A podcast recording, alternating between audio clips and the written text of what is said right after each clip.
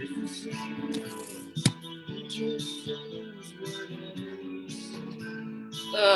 okay.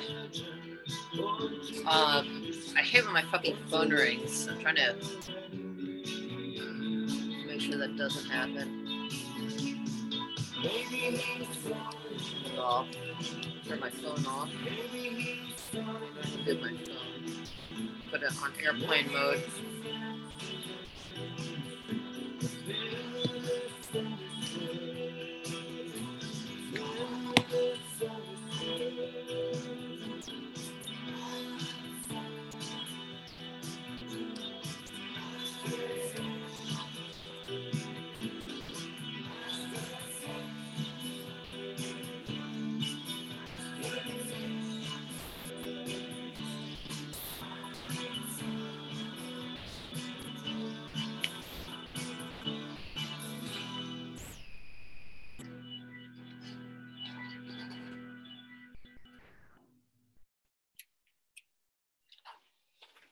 Hello, everyone, San Francisco, and everyone else who may be listening. This is KXSFLP and uh, KXSFLP San Francisco. Got to make sure I get that one right. You are listening to Fifth Wave Radio, Queerly Drinking, and I am Pamela Bush, and I'm very excited today. We have a great guest joining us, Maryam Ahmed, who is a Napa-based food and wine entrepreneur, entrepreneur and the co-founder of Diversity in Wine Leadership Forum. So we'll be getting to that in a minute or so. And uh, just wanted to give a shout out to the Golden State Warriors who actually played really well last night. And you might be thinking, wait, this is a show about feminism. Why are we talking about like a male sports team? Well, I do believe that we can talk we can be feminist and we can also applaud excellence in diff- in other ways. And i do feel that as far as the major sports leagues are concerned the nba is i'd say the well the least of the evils. Uh, and and actually i think does a lot of good. So uh, it's always great to see Klay Thompson playing well again, and hopefully Steph will get out of the slump. And uh, yeah, that was just kind of that was that was nice last night. It definitely made my evening. So uh, we'll be back in just a quick minute. We're gonna have uh, a quick PSA for everyone, and then we will get to the interview with Maryam.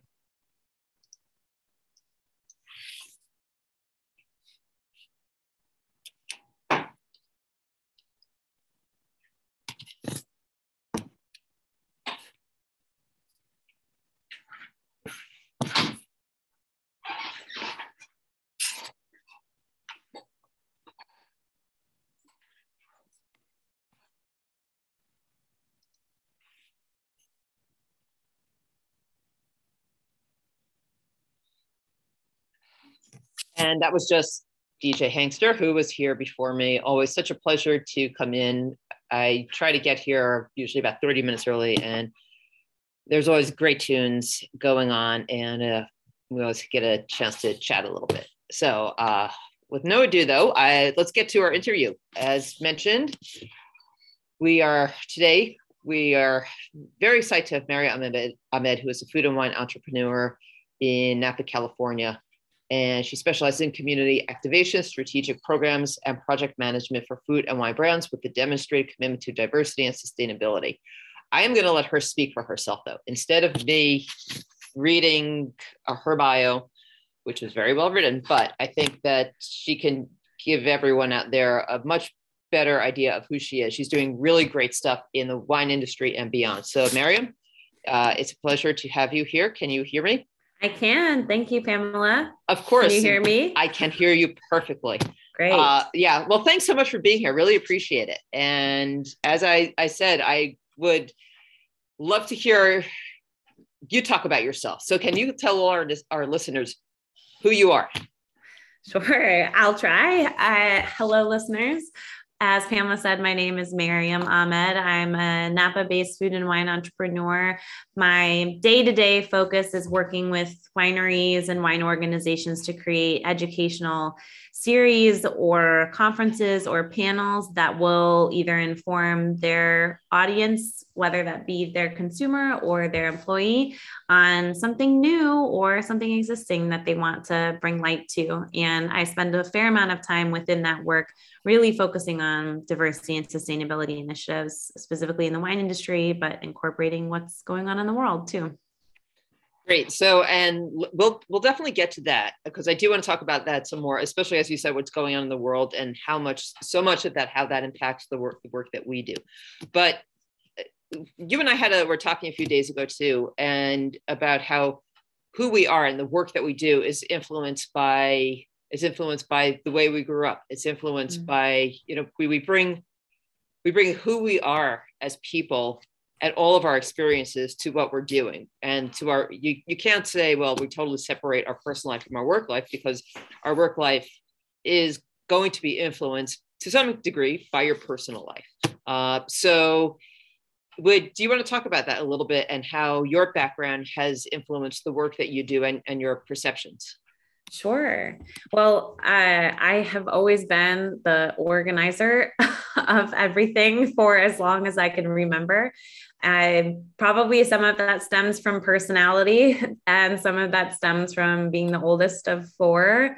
I I had a really unique uh, family dynamic growing up, but I have three sisters who are uh, adopted, and um, we are all various shades of brown and beautiful, beautiful uh, girls. And it was just a special way to grow up because there was really only the conversation of of people and what we were feeling and what we had all experienced kind of coming together. And my mom was very adamantly one of those mothers who who you know we got we got away with a lot but you couldn't get away with missing dinner with everybody at the table. And so there was this one unifying thing every single day with all of us all of us having our own experiences. Um, but i think it definitely built me into the woman that i am and and frankly probably the leader and listener that i am. I think anyone with a lot of siblings could say the same about where you take up space and how but uh, I definitely give that credit for the work that I do and and and why I love what I do. Definitely. Yeah. So okay, was your mom a good cook? oh no, is she I just listening? Feel, Hold on. she, she know I just was like, she's gonna know what I'll say. My mom was a really great cook of things, of specific things. Okay. And I learned variety when I got to college. Um, but she did certain things really well. And the things she did really well, you know, I can still smell like that memory, but she would grow a lot of herbs in the garden and then make her own pesto or, um, you know, basically like go she would even make chana masala that my grandmother taught her how to make after she had met my dad. And so like she did a lot of great things well but there were some there were staples for sure. We yeah. there were a lot of us running around you know and she was full-time so we got good meals. I'm not did, complaining. did you cook when you were growing up? Not really. I didn't really know that was a, a, like a thing that you could do. I, I didn't realize it until i got into uh, until i got my first job, which was a pizza girl. And I couldn't believe that they gave me the job because I'd never really touched food once in my life. and just so happened I turned out to be to be good at it because I got when in that job, I like would run, you run the whole shop. So you are required to multitask, do all the things, make all the food, take the orders, just this small little pizza shop. And that's really where I was, I was 16. It was where I realized I really enjoyed that work. Like the shifts would fly by and I ended up, you know, going to school for it after that. So yeah, I asked because like you work in the food industry. Yeah. uh, I mean, I I'm more of a wine industry person, but I've had wine bars, restaurants, and I, I think uh, yeah, whenever I tell when people ask like, how do you learn about wine, and one of the first things I always tell people is to cook, mm, or yeah. and and and to and to smell things. You know, like you were saying, your mom had a garden, where so you have all these herbs that you could smell. Like that is just the most that's the, the best way to learn yeah to, to, to get an intuitive sense about learning about food and, and about wine is, sure. is to be around it and i think if you're around it when you're younger uh you know it's just it's it just kind of becomes second nature to you. Yeah, I think like there's a relatability there too for a lot of us. If you've had experience in food, I remember I was I had just been introduced to wine as a social thing through friends of mine in high school who were Italian and they had an aroma wheel. And I'd never seen an aroma wheel before, but the concept of there are things, there are, there are like um, elements of this wine that you can sense in food and vice versa. It was like an aha moment for me at a pretty young, pretty young age. But if you have that food background or that, that sense, there's some relatability for sure. Yeah, yeah, definitely. Well, so how did you? Okay, you went to you went. What did you study in college? I I studied hotel management. Okay, and that was at Cornell, right? Yeah. Okay, so you, you were you kind of knew that at that point that you were going to be heading in this direction. Of course, people mm-hmm. change their mind, but you, you you know you've you've stayed on that track. Mm-hmm. And then so afterward, how did what made you decide to go into like becoming a consultant to food and wine companies uh, specifically, and then also how, why you decided to really make diversity your, you know, the, the your strong suit. Sure. I I mean, kind of like backing up a little bit, I went to school because I wanted to really know how to run events. Like I, I, was very much the glue in a lot of senses. And I got to school and figured out that I could cook and figured out that wine was an option. I I really did not want to fulfill a corporate internship when I was at school. I I, I was a little overwhelmed. I'd never been exposed to that before growing up. And so I ended up going to a winery about six miles from campus and asking them, begging them, can I have an internship? Internship and they were and i was like i've already designed it look i'll just come and work here and they they hired me and that that internship got me an internship at a distributor and then that distributor moved me to new york city and New York City got me to meeting producers that were coming from the West Coast. And I started thinking, oh my gosh, I, I'm on the wrong side of this equation. The West Coast life sounds so much better than New York winters. And I, you know, literally packed up my stuff and I moved to Walla Walla, Washington to get my winemaking degree. But the the reason behind that decision was was that I was learning I could teach really well and that I enjoyed teaching while I was in New York City through all the staff and um, sales education that we would offer. And I thought I can help solve a market problem in teaching winemakers and wineries how to communicate to their staff and to their consumer um, a little bit differently, maybe more creatively, maybe more thoroughly. And so I did that while I went to winemaking school to learn their language too. And all of that sort of landed me at this moment of sort of fate in that the Culinary Institute of America had purchased the CIA Copia in downtown Napa and had big plans to open that building to the consumer and they needed someone to come in who would be able to grow what was existing to what it, it, it was when I left. And I thought, what a great career opportunity. And I, I moved to Napa. And in the work that I did at the CIA, I was I've always been this at heart, but I was able to be entrepreneurial and basically, you know, say we can offer these amazing programs. Maybe it's it's about making fresh cheese, or maybe it's about cooking with plant forward items, but like hopefully it's changing people, it's exciting people. And in that, can we also teach them to be conscious home cooks or conscious wine drinkers? And when I would write programs, how can I make sure that we're creating representation in what we're offering to and for people as the CIA. And that just sort of really like I took that with me as far as principle to to Maryam and Company when I started. It's been a very important part of my work from the beginning, really. so when when did you start Maryam and Company? 2020. Good timing. it was great. I was I was um, at the CIA for almost five years, and I I loved it. I just you know was starting to kind of prepare for what might be the next chapter, and lucky for me, um, I had had some conversations, and I had I had made some preliminary like plans and created a vision for what I wanted to be able to do as a consultant, and so I was a little bit prepared um, by comparison, I think to some some other folks, especially in the consulting world. And and then also I learned extremely rapidly how to adapt to the needs of a virtual world. And that saved probably my business in the beginning. Yeah, I'm, I'm sure. Has any of your have you been doing any in-person meetings or are you still working mostly virtually? You know, I've done a few. It's all hyper local, nothing, nothing, you know, that I'm flying far away for.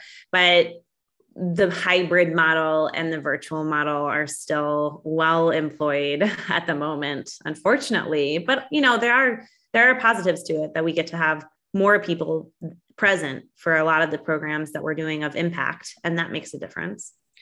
So, since you started your business, there you have there's been obviously the COVID pandemic, and then mm-hmm. in the summer of 2020, there was sort of this great awakening mm-hmm. uh, when it comes to racial issues. When I say great awakenings, I should say that in quotations because for many people in this country, it was not a great awakening. It's like this is the way things have always been.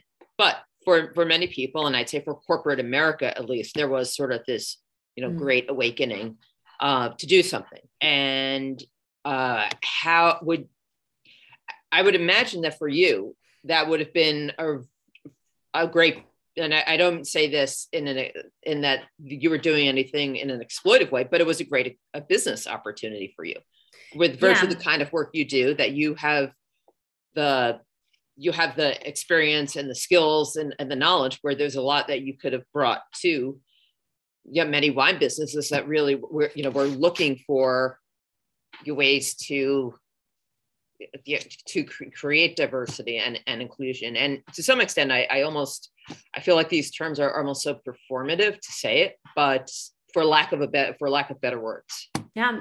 I mean, there was a gap for sure. You know, there was, I had created this company, I had created the type, been clear about the type of work that I wanted to do. And it so happened that pretty much within months of starting the business, there was a huge need that I was wanting to fulfill anyway. But I, I do remember early on, I was speaking with someone in, in corporate and they told me that they thought that it was risky for me to say that I wanted to serve customers or clients that had a committed, uh, had already made a commitment to diversity and sustainability, that it was too risky and and too niche. And I remember thinking, I'm confused, but I am not going to move on this. And while you are coming at me from a corporate, what would be potentially viewed as a very high level success and achievement, I know what I can do and how I can serve. And I know also that there is a need. And, and then I, I stuck with it. but, you know, just even then to hear that, you know, from people was a very clear indication of where a lot of the wine industry at least was on those issues. Well, so why do you, why do you think this person said to you that it was risky? Because they're uncomfortable, because they don't understand their privilege and they don't understand what they don't know. And that's that's unfortunately where some some of us still find ourselves today. And I say ourselves, but I'm just saying I think some of the wine industry is still there today. Um, you know next next week is black history month and i i anecdotally know that that somehow that's catching people by surprise and that's that's tough two right. years in to the yeah. awakening that you mentioned earlier yeah and okay so as black history month is starting next week and you know the the week the month after that march is women's history month and I have mixed personally I have mixed feelings about it because on one hand yes it's good it's good because at least it does re, uh, raise awareness but shouldn't every month be Black History Month? Shouldn't every month be Women's History yeah. Month? So, but I I understand what you're saying. uh, uh I but I, I think that do you find that with some of your clients that if you the ones that you have who are willing to let's say go there mm-hmm. that they're willing to accept that the wine industry just because that there's so much embedded white supremacy and that there is so much embedded patriarchy in like it's not just the wine industry, but it certainly is the is the wine industry too. Do you find that that your your corporate clients are willing to recognize that and really yeah. get to the root of it? I do. I, truth be told, I mean, I'm very clear in, in who I accept as a client. Um, it, that you have to have demonstrated commitment. Even if you're early, you will have to come to me with a plan you already have in place toward diversity and sustainability. So, even in just saying that, in an ideal world, I am so magnetic as a consultant that if they're not there yet, I can provide resources and they can get there and come back in six months. And therefore, then we are already impacting or creating change. But with the clients who I do sign, a lot of why they work with me is because I have the ability to be, in addition to the, the programming side and the creation side, I can also offer accountability consulting because of my background in diversity, equity, and inclusion and, and sustainability, all one thing, but we keep them separate for some reason still. So I, you know, I, I think that corporate knows they at least have to acknowledge there is a problem or there has been a problem. And in that, you figure out who is willing to do the work. And, and you also have to eh, create expectations for them that the work is not one hour long or a three hour seminar long, that there are things that we will have to do continuously to create change. With the work that you do with your, your corporate clients, and I guess uh, how many of them are up in Napa? Or um, let's say the California wine country? A fair amount. I would, I mean, for me, my markets are New York, Washington, and California. Mm-hmm. Um, but yeah, I would say probably on, in any given month, I'm working at least 60% California. So do you incorporate environmental issues, uh, environmental issues, both in, in the sense of, of ecology and regenerative viticulture, as well as uh, like environmental justice? Do you incorporate that into the work that you do? I do. Um, a lot of the, that work that I provide is more on like uh, like for instance working on certifications and working and offering um like an advisory position for myself anyway to be on those certification developments but for my work um, a lot of what i'm doing is specific to social justice with of course continually trying to explain that environmental justice is social justice and how does that go over um it's harder. It's harder for people. We've been greenwashed for a long time, right? It's harder for people to understand that a sustainable business includes the sustainability of the people of that business because they're so used to what's what's in the dirt, you know. And I love dirt. Don't get me wrong, big dirt fan. Well, yeah, it's so well, but that's the thing. It's like what is in the dirt is it's this it's its own universe and it will if we if we sort of leave it alone mm-hmm. it know it knows what to do mm-hmm. it's just that it's when you you start putting all these other things into the dirt that all of the problems are created and it's, the problems created not just for you know for the soil but for but, for the people and exactly, the and yeah. sometimes the the product itself yeah yeah yeah i mean i just i find that very i, I just i'm and i know you're there talking to these people all the time, but just from my bird's eye view, as I look at it, I think, wow, there's such a disconnect. I mean, I even see a disconnect where where people are like, oh yeah, we grow organically. Okay, you're growing organically, but there's still a whole lot that's not really happening here. Like there's there's not a whole lot. There's nothing really being done to create balance. You're just not put. There's just not synthetic inputs going to the soil, which of course is a good first step. But right. then it's but then it's also making the connection of okay you're not doing that so at least the workers are not having to spray roundup okay that's that's great. But then there's like everything else that goes into it. And and another issue yeah up in in the wine country is also how it's affecting the people around. Uh, mm-hmm. uh, you know like there's this great water shortage and that is having a really profound impact on the lower income communities and the marginalized communities so do, do, does do you ever does that ever come up in your work? A, a, a lot of that comes up in work with clients who have an established full-time team, mm-hmm. um, especially when it comes to their vineyard and or agricultural management. So it really depends. I mean, I could just sort of draw a parallel here of you're right, being organic is a great is a great first step you know, or farming organically, because I think it's important to make the distinction being Correct. organic and farming organically. The distinction being you're farming organically, but you're not certified by label, uh, which can be very expensive and prohibitive for small farmers and producers. But um, you know, farm farming organically is step one, just like doing a DEI seminar is step one, or mm-hmm. acknowledging there's a problem. But yeah, there's going to be more to it than that. Yeah, there's more we can do. Yeah. So we need to take a quick break, but uh, we'll get back to this when we come back. You're listening to KXSF LP in San Francisco. The show is Fifth Wave Radio Queerly Drinking. This is Pamela Bush, and my guest is Maryam Ahmed, who is the co founder of Diversity in Wine Leadership Forum. And we're going to talk about that in a few minutes when we get back.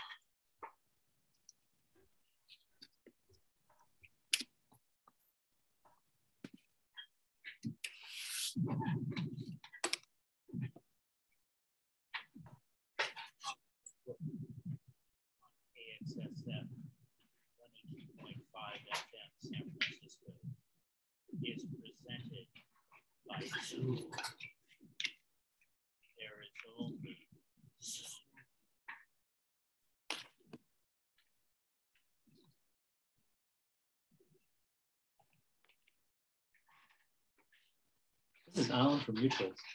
In the music biz, they tell you to be nice to the people you meet on the way up because you'll see them again on the way down. Until we hit it big, we rely on independent stations like KXSF so donate now at kxsf.fm. Keep the community ready.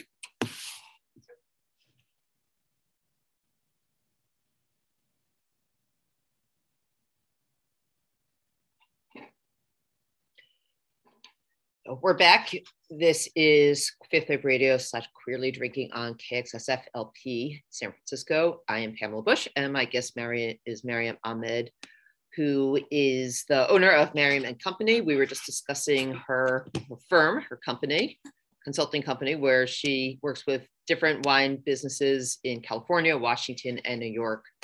And we, she is also the founder or one of the founders of the Diversity in Wine Leadership Forum. And I know that's how I know you through is is through that work. So uh, I'd love to hear about what made you start that and if you could tell your tell the listeners also you know what the diversity in wine leadership forum does sure. So as you mentioned before the break 2020 was a moment of awakening for many people not everyone but for many people. And there was a very important period of time where the wine industry got very on board with the movement and many organizations were created though many already did exist as well the vineyard being one of them. But we uh, personally i saw the sheer number of initiatives being launched uh, aiming to fix the diversity and equity issues within the wine industry, whether that be through educational access or mentorship programs or however they, they structured their programs, there was just a high volume. And I, having had worked for a, a nonprofit for five years and having served on several boards, was just thinking in my mind, the top minds in DEI in the wine industry are creating these organizations that are so paramount, but that will be a lot of work and will be like sometimes straining and hard. And they need a place to be able to come together to talk about what what it is they're trying to accomplish and how as well as to be able to co-create some solutions and collaborate so that as an industry, we're we're changing faster than if we were doing it on our own and as single organizations. And so I called a friend of mine, Elaine Chukan Brown, and asked them, can you see the vision in this idea?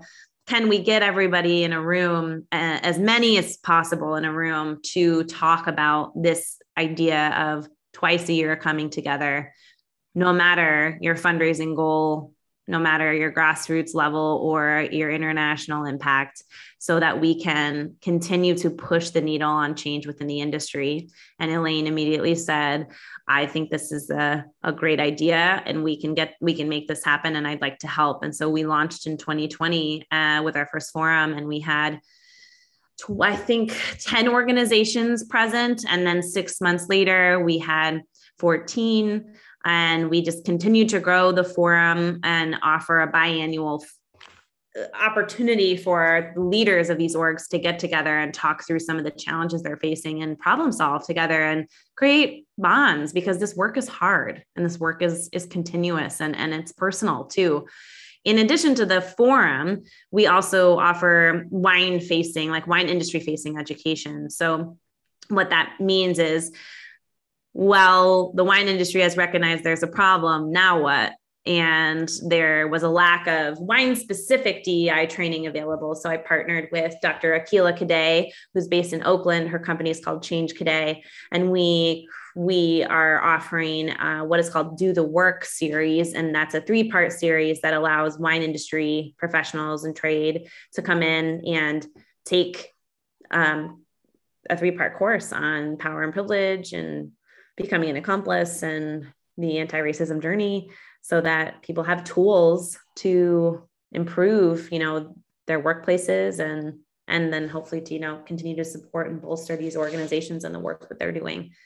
And then the last part of the forum is we we are a central resource. So as you know we have a list of centralized organizations and just in one place so that you can see what everyone is working on because while we are all trying to make a more diverse and equitable industry we are all doing it somewhat differently. And I think just having that all in one place is really helpful for people looking for opportunities as well as looking for ways to support these initiatives. So, and you said you you have a forum coming up as well. Yes, February twenty eighth. And if so, if like, is the public able to view that or or participate? So the forum is for the leaders of orgs, but um, we do have the opened do the work series that starts in April. The first one is April 11th, and that's uh, all that information is available on my website. Um, and the tickets are actually open now for that series. It's a one one session, April, May, and June. Okay, and if somebody, if people want to sign up for that, yep. where how where should they go? They can go to maryamandcompany.com. It's M A R Y A M and company.com. And as and as an ampersand, right?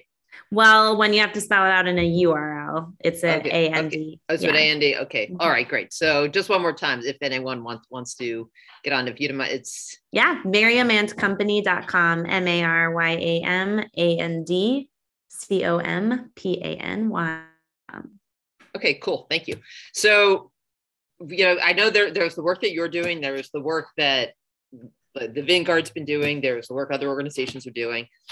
Uh, last month, this we're in January. Yeah. Okay. So, so it was yeah in December. I had a little forum here on the show with mm-hmm. several. There were six different wine industry professionals, and it was sexism in the wine industry post Me Too. Mm-hmm and we had a conversation about how much things have or have not changed. And pretty much the general consensus is that things haven't changed that much, that a lot of the bad behavior, and this was specifically sexism, okay, uh, they're still going on.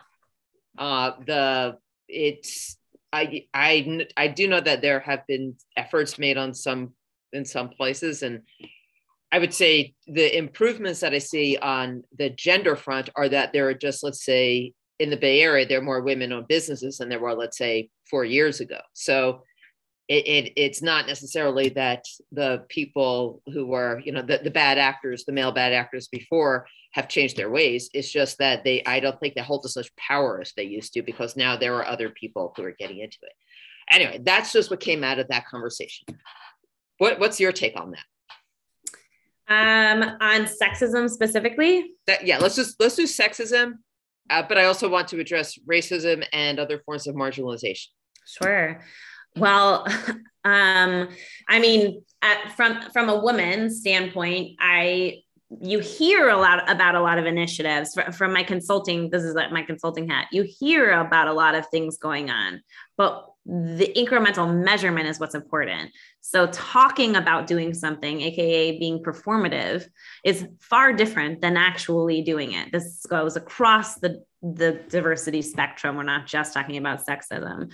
I think one area that I do see a fair amount of sexism still happening, a lot of sexism happening is actually in in how we gender people so you know female or male or non-binary is a concept that is still difficult um, and is a conversation that needs to be continually had, especially in the wine space. So I think that there is inherent sexism built into our day to day, even even with something that should be simple like pronouns, right? And like not misgendering people um, through assumption. But I think to specifically women. Um, I can only speak anecdotally that yes, I have women in my life who are still experiencing challenges from whether it be from a harassment standpoint, but also from a from a leadership and finding a voice. You know, there's there's plenty of room for improvement, I think, in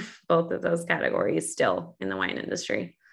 Well, so I'm not going to ask you to uh, point fingers, or and especially I know that you work with a lot of companies, so Mm-hmm. Uh, but it, as far as the work that you've been doing, do you see where gender, you know, issues related to gender are are starting to get be taken more seriously than than they were?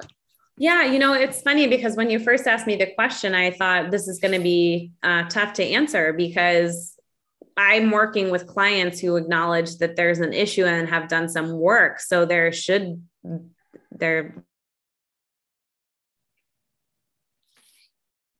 better be change of my clients I, I am thinking right now i i work with senior level women most of the time that are spearheading these initiatives which we can talk about but that are in leadership positions to do so that have okay. the budgets to do so well do, do you mind talking about some of the initiatives?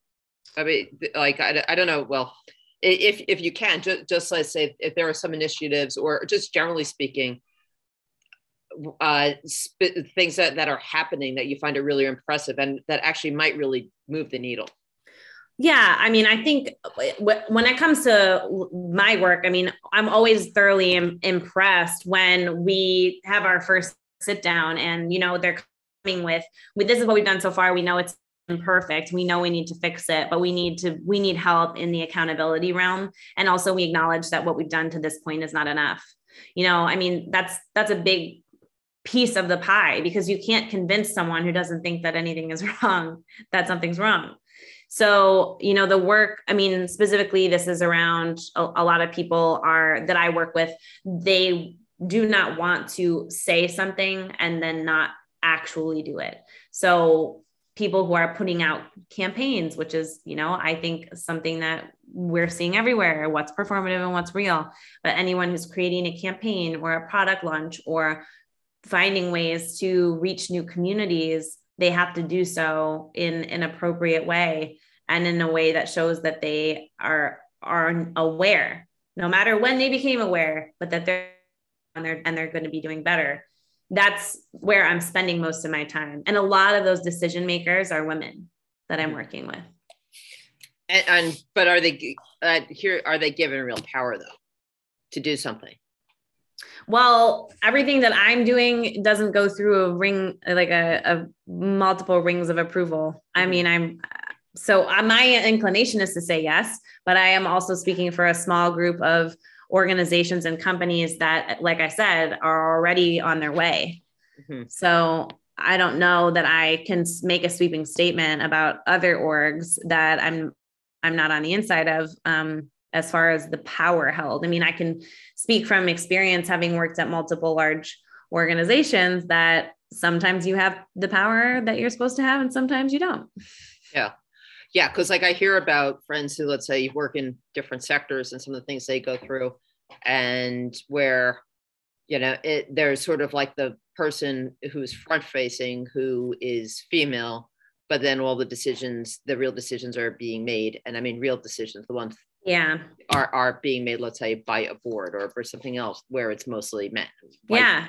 Well i mean there's certain simple very simple things even not at the decision making level. I'm a partner in a majority in a woman woman owned company as well as my own company. And um, even in even in going and looking for office space we have a man who is a partner as well um, but is not the majority owner. And um, more often than not people will address him first like these are just very simple things that you don't, we are walking around making assumptions mm-hmm. that are sexist. So, so let, let me ask you something because since you brought that up, as part of your work, do you address the issues like that about making about making assumptions and how? I mean, there there's so many assumptions that are made about people based on gender, based on race, based Yeah. on based on age. Well, yeah, I mean that just goes to speaking to we have to all understand what our bias is. Why why would- why do we think the guy that's with us is the one that's the owner? Yeah. Well, how do we adjust for that as a as our own selves before we go into the next meeting? I Mhm. mean, you have to come from that's an individual bias, Mhm. right? That's happening. Um so yeah, I mean I do I can do uh, work in that space as well. Um I don't have to do as much as you would think, um, which is good. Yeah.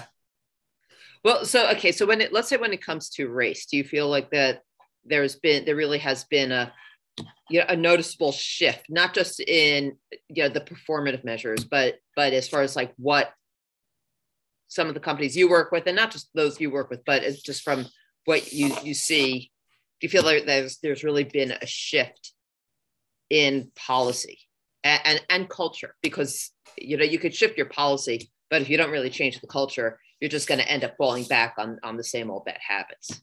Yeah, I mean, definitely. And you have to understand that these things do take t- these take time. You have to be aggressive, especially if you're start, you know, you, you're starting from zero. You've got to get moving on the on these things, but they do take time. I think that a lot of the organizations that participate in the Diversity in Wine Leadership Forum, for example, have created a ton of access points and resources for people who think that there are no people of color or diverse candidates available to their company because they've never recruited in those areas before or they haven't spoken in a way that seems welcoming to those communities. Um, but I- i see that there is an opportunity there is a change in people who are receiving positions. I mean again this this is data even from the forum and people who have access to education but where we get hung up and where this actually really what it really comes down to is policy happens at the top. Policy and culture comes from the top as it is in america with hierarchy and and many other ca- and capitalist countries basically right? Power comes from the top. So if you're telling me that you're a diverse company because your tasting room is full of staff members of across the diversity spectrum pouring wine and educating people.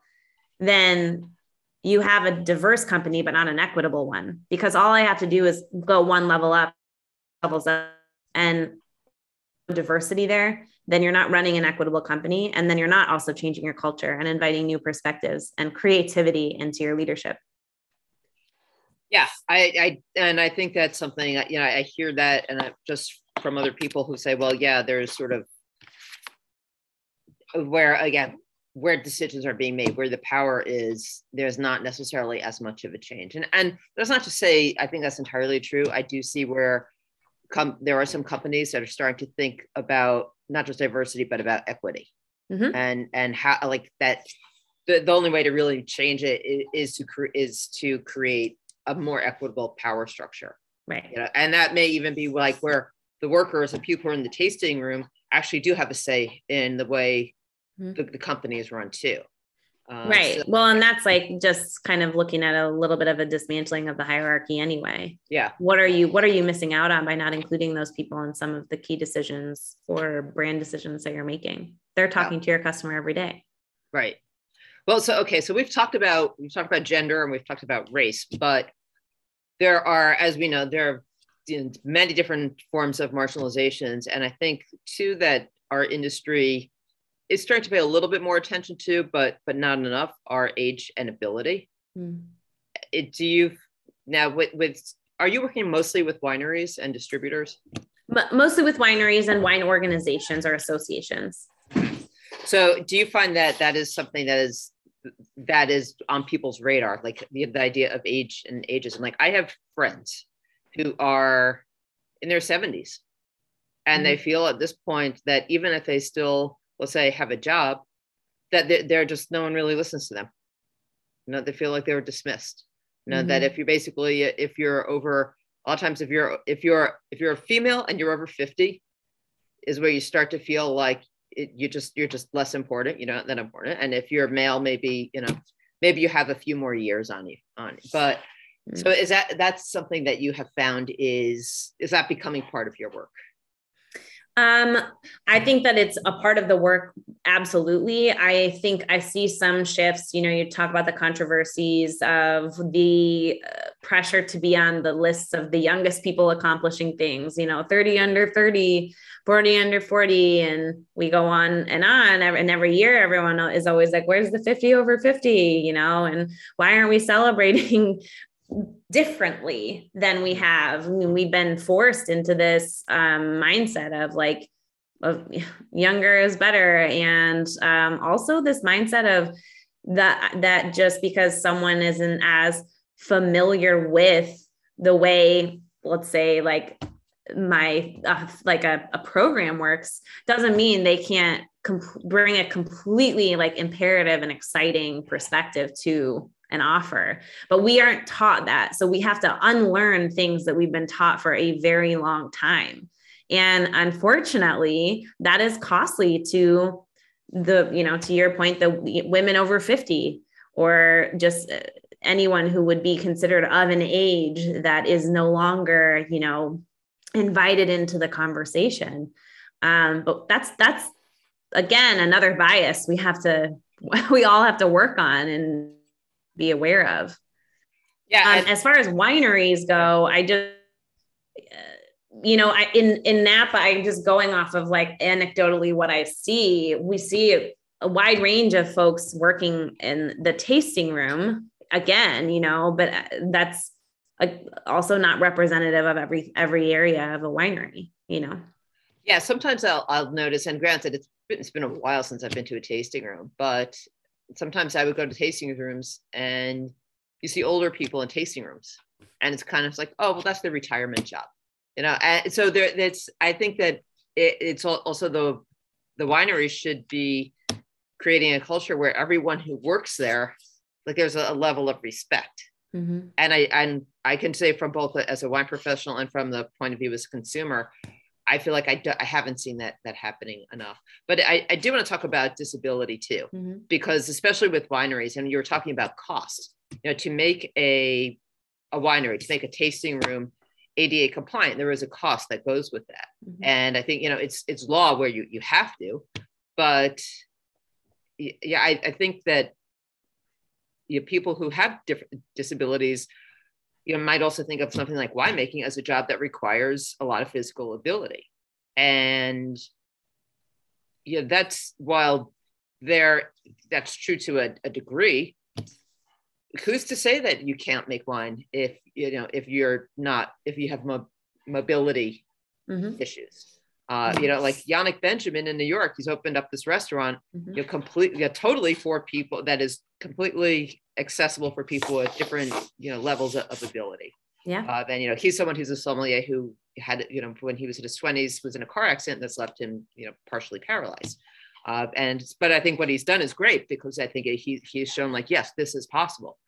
But do you see where there's a mindset that the mindset is shifting amongst uh, in wineries especially that yeah you could make wine even if you are restricted to being in a wheelchair. You know, somebody can mm. make wine uh, you know if if you're visually impaired. Mm-hmm. have do you find that anyone is talking about this or that there is interest in this? Yeah. Well i have to shout out benjamin or yannick because i went to the um restaurant when i was back in new york and it was absolutely amazing. But the food, the service, hospitality, and everything, but the joy in the room was un, unparalleled. I hadn't been to a meal like that in New York in obviously many years.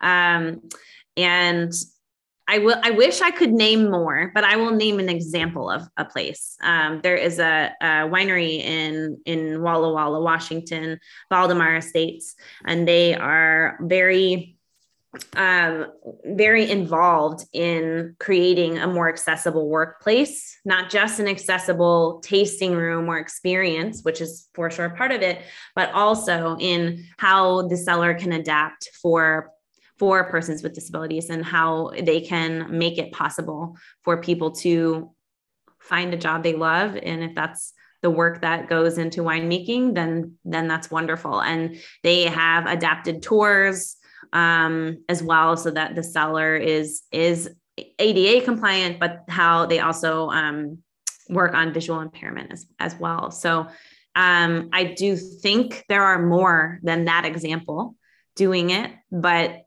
I think that it is again, you know, a slow change. Definitely. Yeah. And, okay.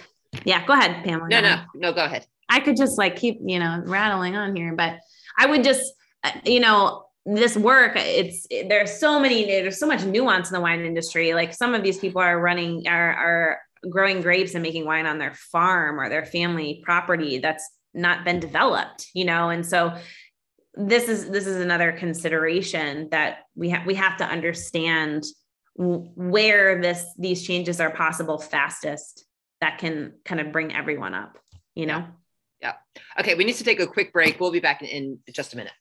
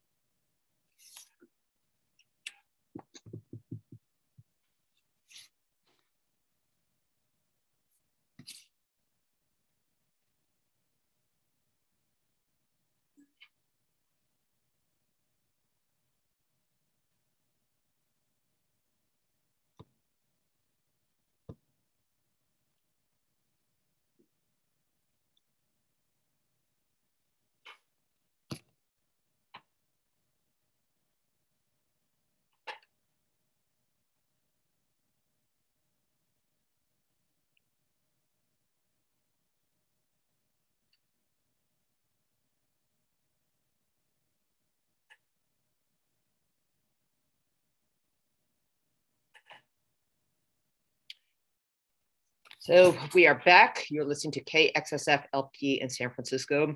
This is Pamela Busch, and my guest is Maryam Ahmed, who is the founder of Diversity in Wine Leadership Forum, and also is one of the, I guess, the owner, one of the owners of Maryam and Company, uh, which is a consulting company in based in, in Napa County. So thank you for being here, Maryam, again. I really appreciate your time. It's this has been a good discussion. And I feel like I have these discussions with people quite a bit. And the, the question is always like, we could talk about this, but really, what is the impact that we're having? So, mm-hmm. like, I know about the work you're doing, I know about the work that some other people are doing. Uh, I know for sure what my organization, the Vinguard, does. And, you know, I do, but I wonder like I, I feel like okay with, with some of the stuff that the Vinguard does, I can see the impact that it had that it's had. Uh, but the, but I also wonder like how beyond sort of our own little sphere of the wine industry, how much of an impact do you feel that we that we're having? I mean, I have my answer for this, but I'd, I'd like to hear yours. okay, but you're going to give your answer, right? If I'm forced, yes. Oh, okay. Well, I sure. want to know how far off I might be or okay, how no. close we are. I, well, there, there's no wrong answer here. It's, you know, it's all a matter of perception. well, I mean, the thing is, is wine is this quintessential social ingredient, not for uh, the masses, right? It's a pretty small segment by by consumer uh, consumption, basically, but it is a throughway to conversation about a lot more. It's a conversation about food and agriculture, culture, art, music. And I think where we hit that intersection, you see change.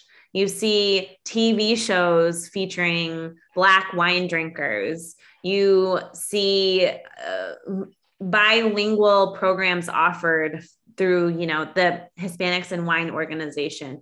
You start to see these these changes happening in a much let's just say more more like global or national level that have wine at the center. And i think that is impactful. I, I really do. And i think it's been a slow come up but there's so much happening now with with wine and it's and it's life partner food that there's a lot of things to be excited about. Um and i think also because wine can be aspirational we have a responsibility to show that a luxury good can you know what is considered a luxury good regardless of what the price of the bottle is but by many right a luxury good to show what impact like to, to show where we think we need to put energy. And so therefore could be a leader in saying we need to fix a lack of equity in in this space. And hopefully there's trickle down in other agricultural areas in other in other workplaces et cetera. Um, i think wine is uniquely positioned that way as a consumer good. Yeah i mean i i think that what, to the extent i mean kind of my answer to this is like the general generally speaking to the extent that wine is is visible that it, it can have an impact. Whereas if you go into a tasting room a wine shop a wine bar and you see diversity yeah i think that it definitely can have you know an, an impact. I mean, everything that we were talking before about bias that is that's that so much of that is subconscious. And it's mm-hmm. something that's that's just like you know that's just hammered into people when they're young. And mm-hmm. it's very hard as you said to unlearn that. But you know just sometimes it's almost like a could be almost like a subliminal thing or not where if you just see more diversity around you that starts to become part of, of your consciousness so I think in that sense, yes. I, I, think that also as far as what different organizations are doing, the work you're doing, the work I'm doing, the work you know many others are doing, I do think that we, we are having having impacts within our, our own little spheres, and that re, can re, really reverberate out a lot too. I mean, sometimes, and I know this from you know, having spent years doing organizational work, is that you, it's you're not going to see that impact right away is something mm-hmm. that happens. I mean, honestly, I could see the impact of things that I was doing five years ago now. Yeah. You know, I mean, and yeah, so I think you just have to be patient, patient, you know, to see yeah. that. Um, you have to celebrate the small stuff, but you have to keep going. Yeah. Yeah, it, it, exactly. And, and also realize that like the work doesn't stop. Right. You know, mm-hmm. it's like, you know, you may, you may have your little victories along the way, but like they're fuel. They're fuel for the next stop, and then yeah. the, and then you keep going. And yeah, absolutely. Yeah, absolutely. So we have a, have a, just a few minutes left, but I, how do you feel about that? Because we mentioned this earlier, but how are we impacted by the world around us? I mean, right now we're living. You know, we've had this this crazy pandemic for two years. Uh, you know, that has just, it, and, a, and a lot of people in the wine industry have, have done quite well because of the pandemic but a lot of people haven't and mm-hmm. a lot of mm-hmm. people have lost their employment i mean there are cases where you know companies like wine companies have done extremely well but they haven't needed as much labor so there's been this even like greater income divide right. and so yeah there's that fact and then there's sort of like so everything that else is going on around us as we're talking about justice diversity equity and inclusion we are also dealing with a a very large segment of the country that has become very vocal in their antipathy toward equity and inclusion and diversity mm-hmm. and people who have who've become very emboldened in you know in expressing you know their hate yeah so how like how has that affected you and uh, yeah and like you know, personally and professionally um, what a question. I know. Um, I know. Well, okay, and I'll, I mean, here's the the the the secret here is that if we need to run a few minutes over, we actually can because I have the next hour anyway. Um, so so don't feel like you you need to fit this into thirty seconds. Okay. I, I, want, I want, uh-huh. no, honestly, take your time and it take your time and answer it as much as honestly and as thoroughly as as you care to. I think what I mean from a personal standpoint, because I, I think, first of all, we separate personal and professional far too much. And even even though, of course, I own my own business, it may be e- easier said than done to bring my personal into my professional. It's an important element of DEI to do so, and for companies to allow us to do so. And so, from a personal standpoint, what I am most affected by, I think, is this uh, notion that at the moment, especially, we are just to keep going as if we are not experiencing immense pressure and grief and uh, disbelief and you know many more hardships even than i have named. And i think in addition to that this this mindset of individual versus community is is really pervasive right now we, we've built this culture of individual. And there's it's one thing to know who you are and to live it authentically and another to say i'm going to do me and i'm not going to worry about the rest.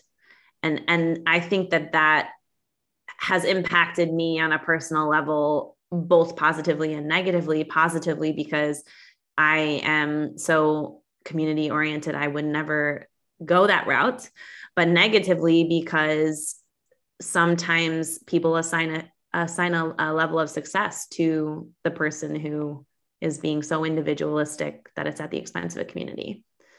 And so that's hopefully said in a way that is understood. um, do does that make sense, Pamela? Well, yeah, no, it, it makes, it does make sense to me. Uh, yeah. Yeah. Okay. Yeah. And I would say professionally, you know, I think I would also say there's there's positive and negative, right? Positive in that we are all making uh, in an ideal world, and at least with my clients and in my experience, a, a little more room for the the personal elements of life. Like my kid is behind me making noise, and that's because I am co-parenting at the same time as having this meeting. And from a negative standpoint, I can no longer separate my personal life and my kid making noise behind me while I try to work. And that's just in, in a Zoom and virtual setting. Again, a place of privilege by comparison to some of the hardships being experienced elsewhere. Sure. And uh, the truth is, I think that you are not the only person whose uh, child has made a cameo during a, a professional Zoom call. It, well, it's just my cat. My cat makes a lot of cameos. She's very loud and she's uh, she, she's a feminist, so she she pipes up when she wants to. But I have many clients who are juggling many giant uh, many things, uh, not the least of which is their children right. happening yeah. around them. Absolutely. Uh, do you have another couple of minutes or so? Yeah, sure. I did want to ask you something. Okay, great. Thank you. Uh, for those of you just turning in, tuning in, you're listening to KXSF LP in KXSF LP San Francisco. This is Pamela Busch, and the show is Fifth Wave Radio, Queerly Drinking. And my guest is Maryam Ahmed, who is the founder of Diversity in Wine Leadership Forum, as well as the owner of Maryam and Company. And but I I felt feel like I can't end this conversation without asking you this. So you're you, you founded Diversity in Wine Leadership Forum. And I look at the, the different organizations and you know, groups that in within the wine industry that are that really are have like thrown themselves into Jedi DEI issues, you know, diversity, equity, inclusion issues. It's mostly women. Mm-hmm. Okay. Uh, mm-hmm. It's it is. I don't see a lot of men taking the initiative. That's not to say that there aren't any men. There, there are some, but I just don't see that many. And do you think it's because there are men, and I'd say like especially white men, who feel like, well, this isn't really my area to do anything about. I just, I'd have a lot to learn, so I'm just going to sit back and try to learn and let other people lead. Do you think that that's what's going on? Uh, do you think that it might also be that there's just apathy, maybe a little bit of both? or, yeah, or even, I even mean, or, well, I think apathy, and then I would say also, and I think this is something that's very real, misogyny too. I, and granted, so and it could be, you know, I think all three of those things are on the table. Yeah, I do too. Yeah, I do too. I think though the card most played is this is not a space I'm supposed to be in. So I I'm gonna stay where I'm comfortable, and I'm I'm not gonna do it um, you're right. White men have the furthest to travel most often. And that is uh, a hard lesson to learn when you haven't had to travel very far for, for much. Um, sorry, generalizing here, but illustrating as well.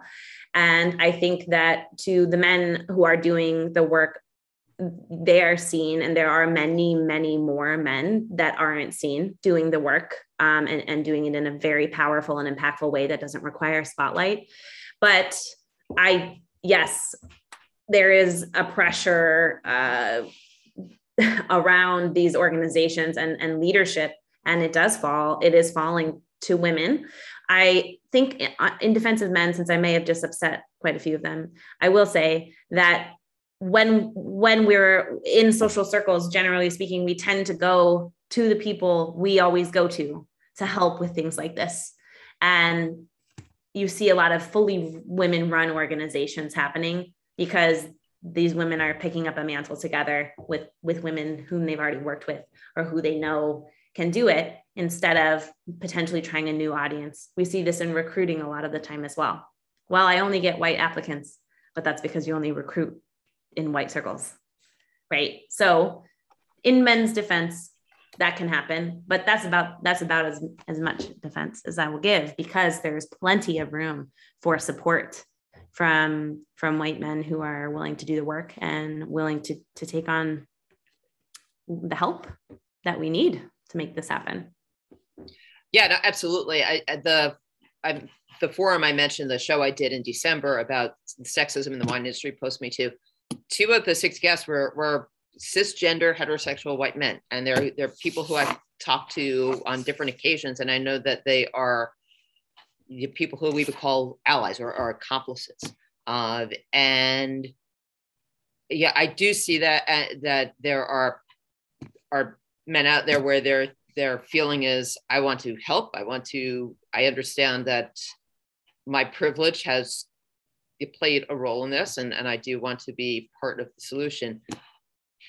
I, but I also see the other things that I mentioned too, and I think that what, what you said earlier is about like men who say, well, this isn't really my space.